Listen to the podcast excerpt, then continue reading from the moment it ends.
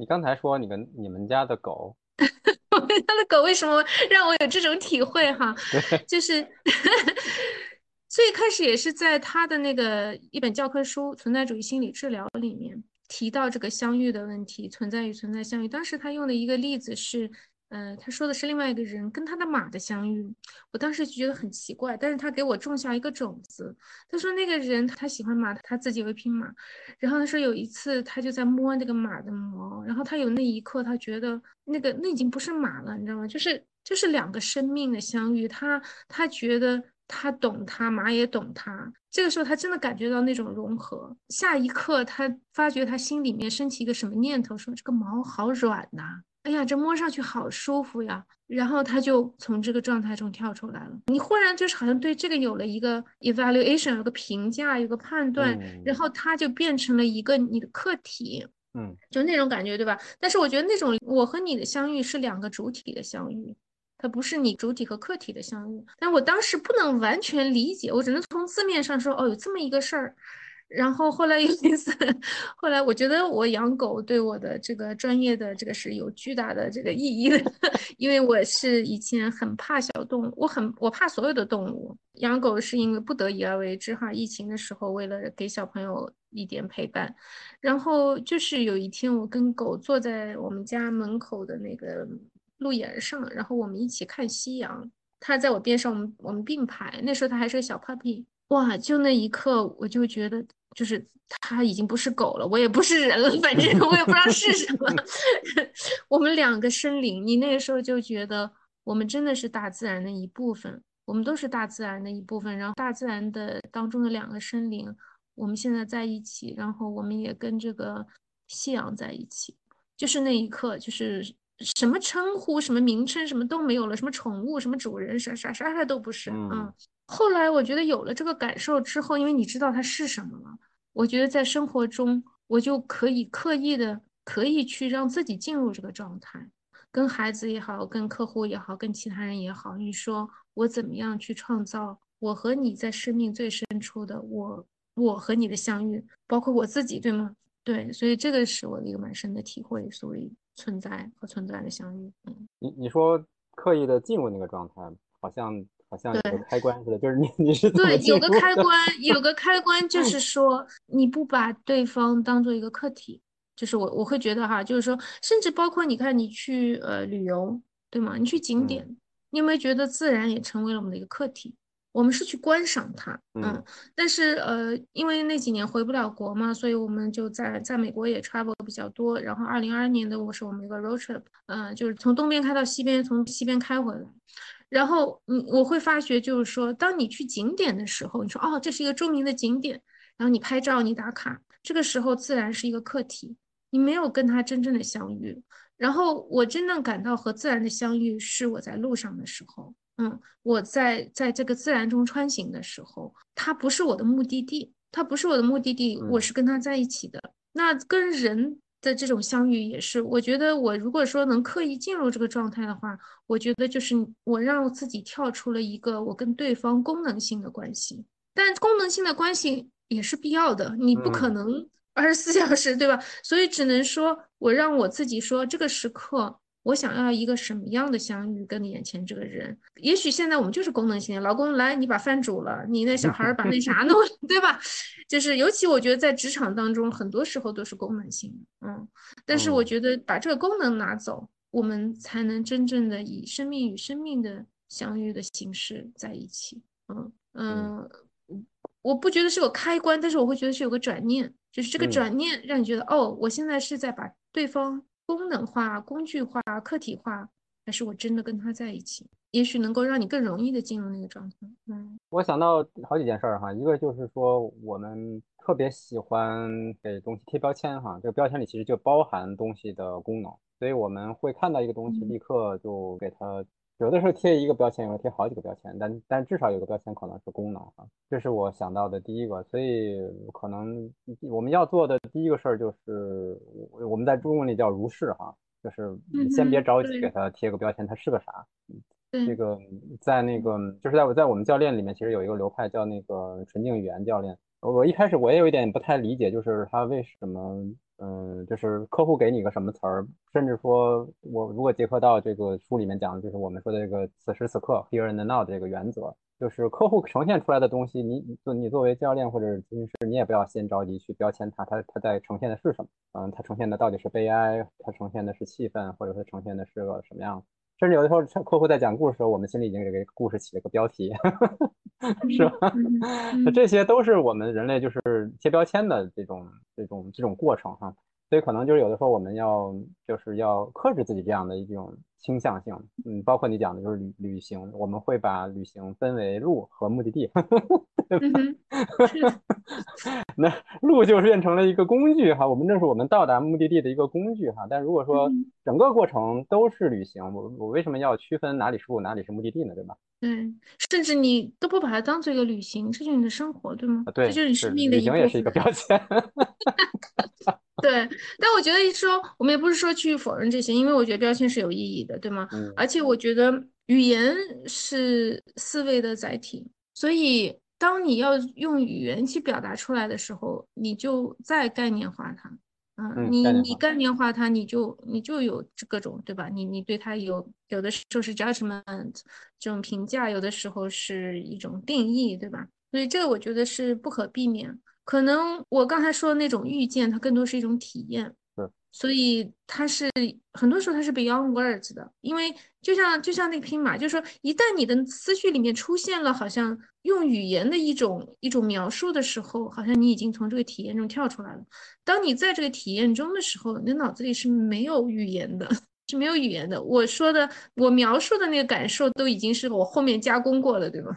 我要跟你表达，我也不知道该怎么，我就挑了这些词儿来去表达。但是当时我在当中的时候。我是没有的，嗯，所以，嗯，可能他给我们的一个启示，也就是说，因为我们现代人，对吧，就是大脑特别发达，可能是更多往这种体验和感受，让自己进入到这个里面去，可能会发生更多的这样的生命的相遇。那我觉得我们在就是跟客户谈话的时候，当然我们都是语言 heavily 的这个这个 language，对吧？那什么样是那种？我觉得可能就是说，嗯。在这个谈话中的语言，在我们在此时此地的这个 versus，我们可能有另外一个 layer。嗯的那个把我们对吧带离了这个，我觉得其他的其他的想法说，哎呀，这个谈话到底有没有效呀？他的目标到底是啥呀？对吧？那这个我觉得就是说，这也是让常常让我觉得有的时候这个教条实际上是让你脱离了当下的，嗯，就是说，呃，我们的所谓的一些规则，那些那些 steps，那当然给了你一些抓手，让你不至于说不知道到哪里去了，对吧？但是与此同时，他又是让你不在当下的。我我遇到过这样的，会觉得说，我我明确的知道对方在踩点儿，他 check my，但是每一次他想回去踩点的时候，我们又远了，我们又远了。对，这是我的我的一点感受。那可能有点有点离题了哈，离你今天，我们想在在讨论专业问题。我们这个回回头会播放给这个打算学教练的同学，嗯，好好学习学习。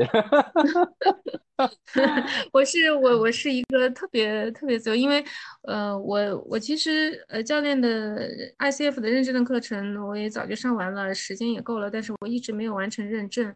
嗯，一个最大的障碍就是我我不能接受他的教条。所以，所有那些 marker，我不想去 strike，因因为因为这个根本上的这个抵触，所以我一直没有完成这个最后临门一脚。因为我觉得我们这个职业最重要的一个要求就是 integrity。嗯，如果说我不能够让自己去接受我为什么要 take mark 那些 marker 的话，我为什么要去认证，对吗？我当然可以去迎合这个标准去 pass the test，这是没问题。那这个就变成应试了。但是我觉得别的地方可以应试，但是我觉得我们这一行不能应试。所以，所以这个是，嗯，对，这是这是这是你的你的原则和你的你的选择哈。这是我们对对是我的选择。我在存在性议题的另外一个很大的话题就是选择。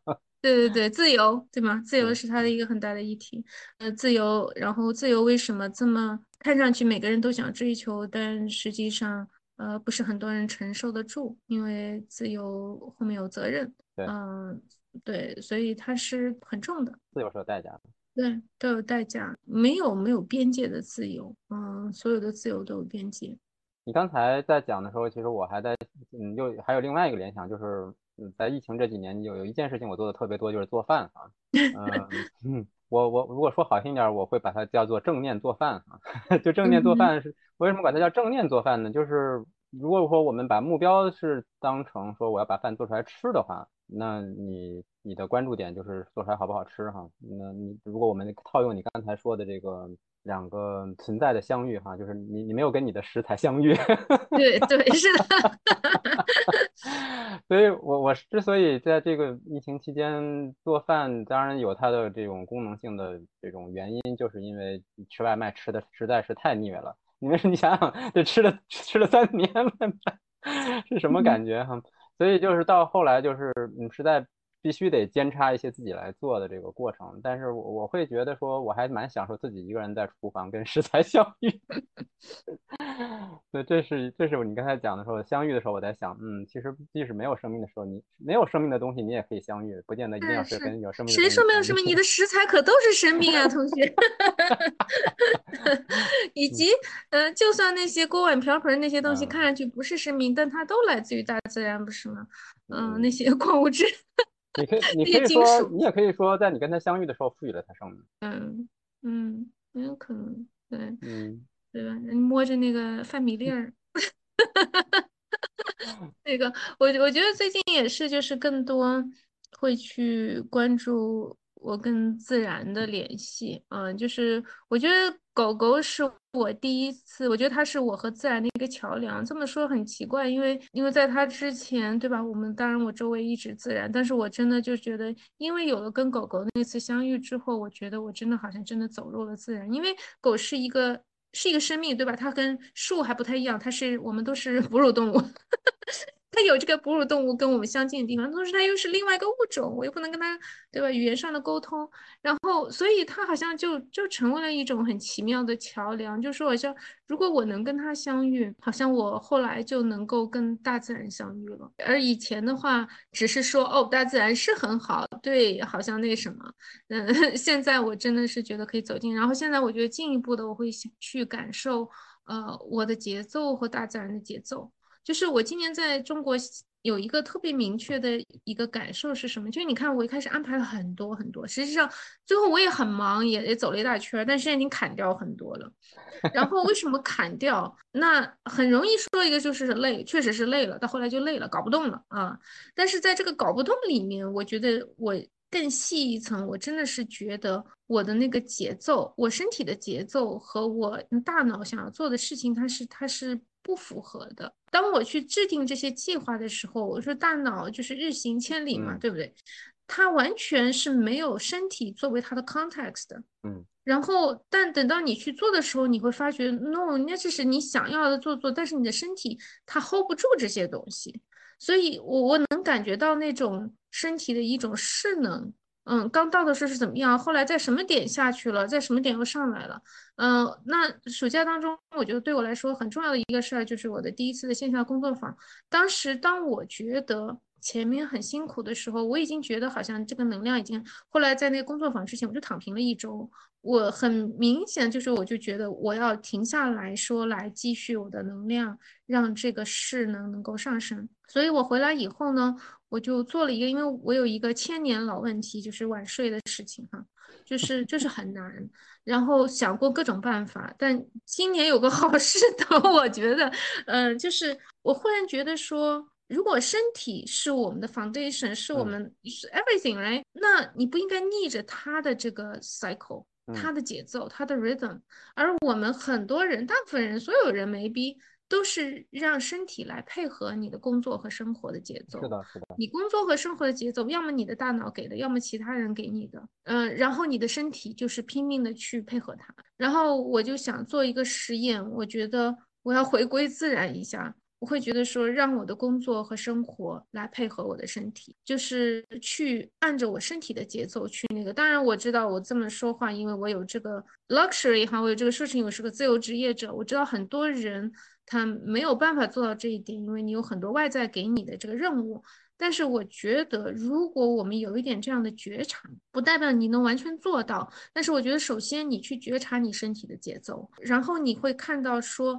你在多大程度上在跟你的那个身体的节奏 out of sync 了？我觉得这个觉察，即使你改变不了外部给你强加的那个节奏，and by the way，里面有很多你自己强加的节奏。是的，如果你改变不了，至少你先看到你有多么。走调了，就那种感觉，哎，然后以及你已经有多长时间，以多大的强度，把你的身体的节奏这样硬拧着去配合你外部的这些东西，所以这是我要做的一个行为实验。我给自己一年的时间，我特别的期待，说这个实验会给我带来什么样的，不管从身体的感知，还是我大脑的这个 enlightenment。认知上的什么智慧或者怎么样，然后我发觉我这个时候我每天迫不及待的一困了就上床，然后如果还有什么没干，我就说不行，我要遵循这个自然天道，这个这个再那个什么的活我就我就放下，我就就要放下就放下。我以前觉得我必须应该怎么怎么样，以什么样的速度 deliver a client，我说不行，client has to wait。Money has to wait，挣不到钱拉倒。有的人可能就会说你有钱有任性，no 不是这样的，真的就是我觉得这是我愿意去付出的代价。如果说这个会导致一些代价的话，但是我特别想知道，如果我的身体跟自然 in sync 的话，到底是个什么样的、什么样的一个对一个存在的状态？嗯。我也很好奇哈，就是回头等你这个一年的实验做完了，跟我们分享回顾一下这个中间的变化 和过程。对，看我有没有成仙了。对 对对，我把它当做一个我的一个嗯职业目标。好，我觉得时间的关系哈，我想聊最后一个话题哈，就是关于你在翻译这本书的时候，你自己正好经历的那个嗯内心的起伏和和死亡焦虑，因为。我认识你很长时间哈，然后你跳街舞其实也是一件让大家很意外的一件事情，就就是我想跳街舞其实可能也是你和身体建立联系的一个尝试，对不对？是的。然后今年你又做了一个更大的尝试，是吧？对对对，跳街舞是从二零二一年底开始的，所以跳了一年半。嗯，这是运动，然后今年这个尝试就是睡眠，对吧？让睡眠去 in sync。然后那个当然是说是二零二一年下半年有一场体检引引发的这个我们叫 cancer scare，就是你以为你你得了这个绝症了，然后呃一路的检查也耗了很长的时间去确诊，然后后来以一个小手术作为结束，然后在这个过程中把这个 死亡。焦虑就是我们以前的那种，就是说只是想象层面的。当真的自己面对这个的，那就是身体在体验它。我就觉得这个是蛮有意思的，就是说身体来体验的时候，它给我的那个感受，嗯，大脑是很平静的。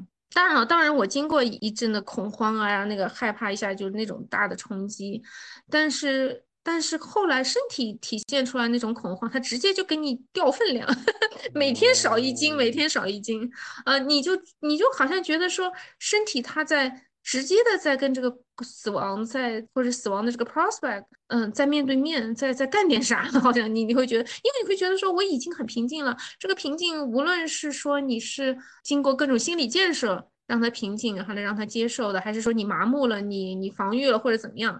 但是真的很平静。但是你每天去称你的体重，它就在不断的下降那个体重。嗯，所以我当时的一个感觉，我就说可能身体已经慌作一团了。这时候，呃，我当时也正是正在那个翻译的过程中，我开始体检。前面那段就是是翻译了大概三分之一，我不记得多少了。那个时候翻译的时候还是挺从字面上的，嗯，然后我翻译的又大部分是玛丽莲的部分。如果大家看这本书的话，嗯，我原稿我不知道你什么感受啊？玛丽莲部分感觉当时觉得写的太琐碎了，对吧？也没什么太多的金句啊，他就是看的家里日常的很多东西，想到一些人，想到一些读过的书，想到去过的地方，想到我的这个衣服啊、首饰啊，到底该给谁？所以有很多感觉就是碎碎念那种感觉啊。我当时是觉得翻译的很。哎呀，很 plain 就那种感觉，就觉得很很平淡哈。然后等到我自己开始进入这个状态的时候，那完全就不一样了。你发觉你想的这个事儿跟他就是一模一样的，然后我后来也不是也写过了一系列的日记嘛，我回头看我那个日记跟他这本书有点像，实际上，然后那个甚至当时想到的那些事儿、这些人、那些东西顺序都跟玛丽莲想到的很像，就会发觉说，哦，原来你体验这个的时候是这么一个感受。嗯，我记得里面他也说了，他说朋友看他都觉得他非常平静，他也觉得自己很平静，欧阳亚龙也觉得他很平静，对吧？就是那么沉浸在里面。后来，但是他有做梦，所以我记得刚那句子好像是我翻的，我原句不记得。他就说，就可能在我平静的外表下，实际上我是惊恐万状的。我当时的感觉就是，就是可能我的身体是惊恐万状的，嗯，但是我这里是很平静的。那种平静也也有一种，就是说。你离开了你的日常生活了，日常的那些喧闹、那些锅碗瓢盆、那些打打闹闹，它都在，但是你已经离开它了。你已经，我当时感觉已经沉到水下面了。大家游泳的时候，在水下那种感觉，就是上面你知道是有声音的，但是你是隔着水的，你听不清楚。然后这个下面你就一个人，所以它是非常孤独、惊恐，然后 out of the world。你不在这个世界里，你在另外一个世界，所以我觉得那个时候，我是觉得就好像我真正的走到了玛丽莲的身边，我好像就站在她身边，然后透过她的眼睛去看她的日常，去看她经历的这些东西。所以我觉得她是我的一个救赎。这个救赎在于说，在那一段极度惊恐的时候，我能有这么一个避难所，在这个避难所里面，我跟死亡恐惧走到了最深的地方，但是恰恰。因为有这么一件事情凝聚我的精神能量，它让我对自己的恐惧是没有知觉的，所以在翻译的过程中，我是免于恐惧的。虽然我在在翻译死亡恐惧，对，在翻译死亡，所以这是一个蛮蛮神奇的一个体验。然后他，我回过头来想，就是我觉得 validate 了，就是呃，心流的作者在那本书最后写的那几章，就是说，他说，呃，我们。平时的那些碎片式的心流体验固然是令人幸福的，对吧？是最优心理体验，嗯，但是它是不足以让你去抵挡生活突如其来的一些重创的。嗯，当你生活中遭遇这些重创的时候，那些支离破碎的心流体验需要有一个东西把它凝聚起来，成为一股大的心流。所以我当时就是觉得。我很幸运，那段时间我还是有客户的工作，我有这本书我要翻译，这两件事情让我完全的免于恐惧，嗯，让我觉得在那个状态下，我是觉得我是非常有生命力的。然后我会觉得说，嗯，那个此言不虚哈，嗯，真的是，嗯，它能够让你去超越你你的恐惧，让你去更有力量去面对它。所以，嗯，对，这个是我自己，我把它称作为存在主义的沉浸式学习，因为我觉得我前面看了他的书，做了这些思考，然后也跟他聊过一对一聊过，后来我觉得，哎，好像有不同的 model，先读书，再跟亚龙一对一。最后来给你，老天爷给了你一个这个体验，让你三百六十度 3D 全身心的沉浸在里面，然后出来交一篇论文，就是我的日记。然后我就觉得好像这门功课，哎呀，老师，我好像完成了，对吧？从从理论到对话到到实习，嗯，然后然后最后写一些篇，对，所以对，完全不是用脑子写的。对对对，是的，是的，我我完全去去感受了一遍，然后也有一种会觉得说，好像你得到了第二次机会，我觉得特别特别幸运。就从从那个以后，我觉得有两个后遗症，一个后遗症是说，当然我就觉得每天都非常感恩，因为就觉得就好像哇，原来 原来就像你做了一个噩梦，忽然说哦，原来是个梦呀，哎呀太好了，醒过来了，对，是太好了，醒过来了，醒过来了，然后然后就觉得每一天都是一份礼物。这是一个，那这个是好的后遗症。那我觉得另外一个，我觉得怎么说呢，也不能说是不好，但是我觉得确实对我有影响。就是我真的是，就就好像我说那一道门忽然打开了。我们平时在那个日常的人间烟火当中，这扇门我们是不去看它的。嗯，除非你遭遇了一些事情，对吧？你遭遇一些事情，那对我来说，这扇门打开了，打开了以后，你就会时不时的往里看。所以它造成什么？就是说。有的有一段时间，我都觉得我有一些强迫性的念头，就是比如说我在高速上开车，我会想今天会不会有事，我我会想，比如说早上，对吧？就是我家人跟我告别，我会想会不会最后一次，就真的会有这些念头出来，就是让你好像时刻觉得说，死亡这个东西它可能就在那个 around the corner，you don't know，那个无常不知道什么时候会降临。这个有段时间挺挺困扰我的，嗯，我会我会觉得说。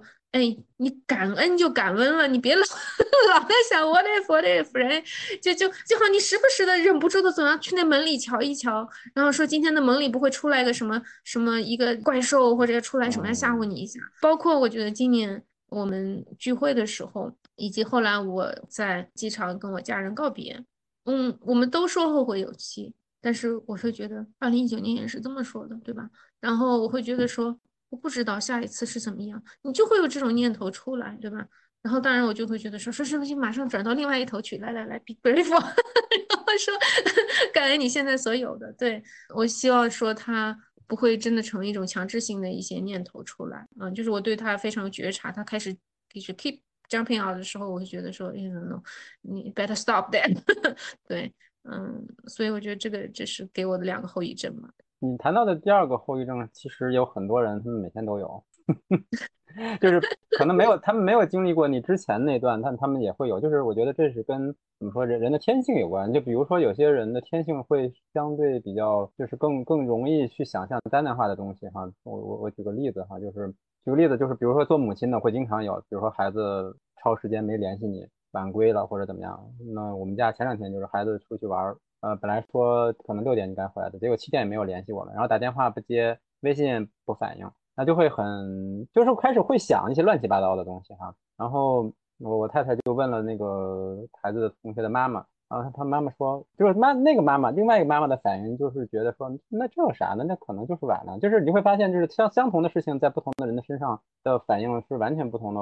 然后我我们俩就在想说，哎，我我是是我们俩。过过滤了嘛？对，对于对于青春期的孩子，所以你说的这些感受，其实我自己也会经常，就是觉得说，甚至天黑的时候就开始有一些这样的想法，就开始开始冒出来。嗯，我觉得一方面也是跟，我觉得它体现了一个什么，就是在乎，就是我们特别开始特别在乎一些东西，不管是特别在乎孩子，不管是特别在乎父母，嗯，就是当你特别在乎的时候，你的这种担心，它会更更就是更容易浮出水面。那你可能比如说你你在一个在年轻十岁，你是在那个把所有的精力都放在事业上，然后一直在拼命往前冲，绝对不会去想那些事情的时候，他就是不会出现在你脑海里，因为你也觉得他们也不会有什么事儿啊。所以，我我觉得一方面就是可能就是真的是年纪也大了，另一方面就是 另一方面就真的是在乎了，就是有很多东西以前嗯也不谈不上说不在乎啊，但是你现在可能会更在乎，我觉得。嗯，还有我觉得更加。接受无常，就是无常是会发生的啊。以以前以前可能还是觉得说，no，那是很很远的一个事情。现在会觉得，呀，那是 any moment。我常常会觉得，很多人你在遭遇一些重创或者灾难的，可能前一秒钟你都不知道它降临了，对吧？你下一秒钟你的生生命就改变了。啊，不知道，对，所以可能对这个，但是但是确实是要去觉察这个这个，对吧？不能太 out of balance，因为嗯，这样的话让你就不在当下的存在当中了，嗯，对。如果我们的脑脑子里一直是这些念头，也对，也的确是有点浪费我们的精力。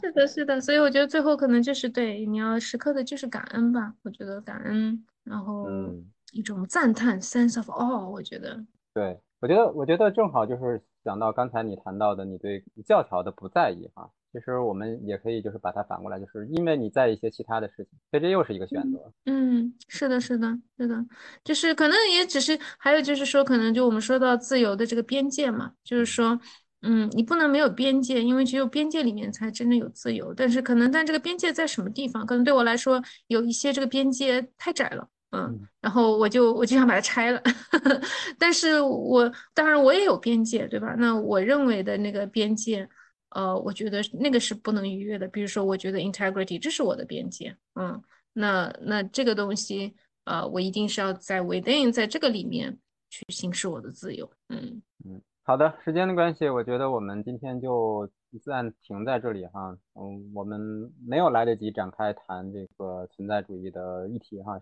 存在主义的四个议题：死亡、自由、意义和孤独。对我，我觉得它之之之所以值得展开，是因为我们会觉得有有的时候会觉得这好像是一个怎么讲，就是一个纯心理层面的东西，或者说离我们的平常的生活很远的东西，但是其实不是哈，所以为什么会就是。对它，它是实际上会影响我们在方方面面哈，就是比如说，好像这谈的是一个非常呃私人的层面的东西，好像跟工作啊、生活无关啊，但其实就是它会渗透在你的每个角落，包括你对工作的看法。嗯，所以为什么？所以为什么有的时候我一开始读这个知识教养的时候，我会把它当成一个很狭隘的说，这是在谈这个就是有死亡焦虑的来访者的议题。但是如果真的看进去这些来访者带来的议题，实际上，呃，他们就是普通的人在普通的生活中，嗯，体现在他的生活的方方面面，包括说他的价值观，包括他跟可能跟他的工作的关系，跟他的老板的关系，跟他的伴侣的关系，都渗渗透在里面，所以。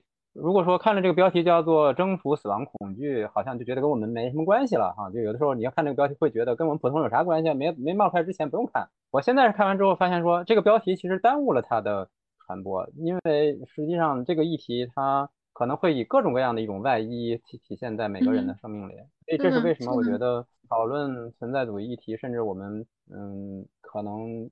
不一定非要说是说死亡焦虑，因为一说死亡焦虑，大家就会啊往一个角落里去想了。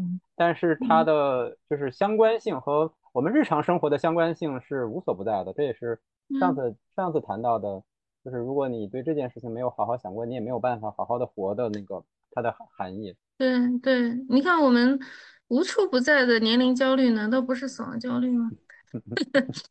然后还有就是说，我觉得，呃，对于存在。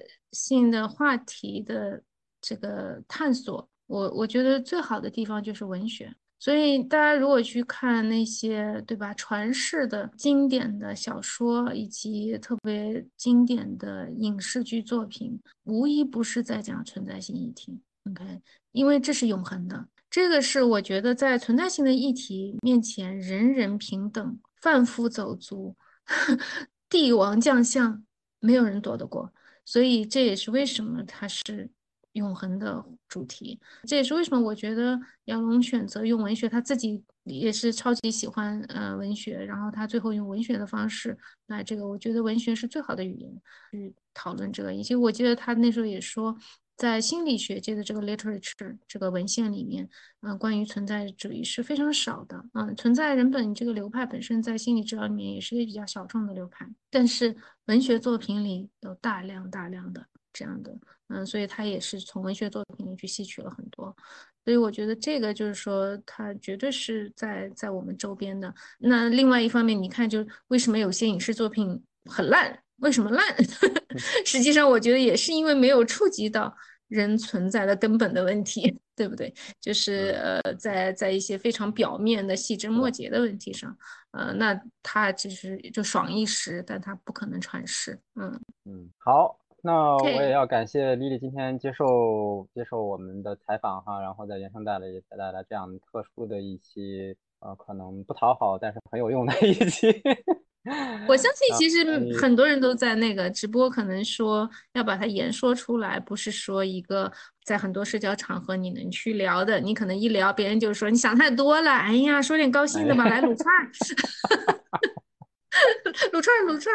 然后还有一个就是，我觉得在中国给我一个强烈的感受，就是我觉得我们的人间烟火如此的热闹，以及如此的无处不在，那个存在性焦虑都很难找到缝隙进来。真的就是。你知道，在美国就多说两句哈，在美国和中国的这个区别，就是说我们在心理咨询的这个领域当中，就是明显的两个，就是中国的那主要的一个问题，或者说我们要要去面的是是分离的议题，就是我们是融合的，我们的文化也好，我们的传统也好，就是融合成一团，所以什么都糊在一起，对吧？嗯。但是在在美国，在西方的话，可能他们他们融合是他们想要去关注的议题，因为他们它分离的太开了，所以因为他们的边界如此之清晰。息，人与之间距离如此之远，房子和房子之间距离如此之远，走出去什么商店也看不着。对他们来说，我觉得存在性焦虑可能好多空间可以插进来，尤其是孤独这个议题，对吗？我觉得在中国，就是因为他你的我们的人与人之间空间太小了，嗯，太小了，所以有的时候就是他他有他 pros，也有他 con，对吧？有他。它的积极的，还有它负面的，所以我觉得这也是不同文化下人们面对的不同的议题。嗯，我们就是会把这个东西会把它屏蔽在外，有一个自然的屏蔽，以及我们从文化传统上来说的一个刻意的屏蔽。嗯。所以，但但屏蔽不代表你不想，嗯，只是你不 public 的说而已。所以有的时候我们会在自己的人生事件和历史事件的那个点上会触发，突然开始想一大堆 这样的问题。对对，然后然后在旁边的人就会说：“哎呀，好好吃，好好睡，对对对对对对，对不对？叫什么都什么都解决了，没有什么是一路串解决不了的。”对对对，exactly，对吧？这也是我们的生存的智慧，你知道？嗯，也是，也是，也是，是的。因为我觉得，就是说，你面对比如说天灾人祸啊，面对这些，你你确实很无能为力嘛。嗯。你无能为力的时候，其实这也是某种回到当下嘛。我们回到我们的感官，对不对？回到感官，回到回到我们当下的这些，虽然好像稍纵即逝的快乐，但是 it works，呢。好的，谢谢袁哥。嗯谢谢丽丽，那我们这期就先到这里，拜拜。好的。今天这一期原声带就到这里。如果你喜欢这期节目，请分享给你的朋友。欢迎你在评论区留下你的反馈，同时欢迎关注我的公众号“去活家”，有趣的去，生活的活，企业家的家。期待与你下次再见。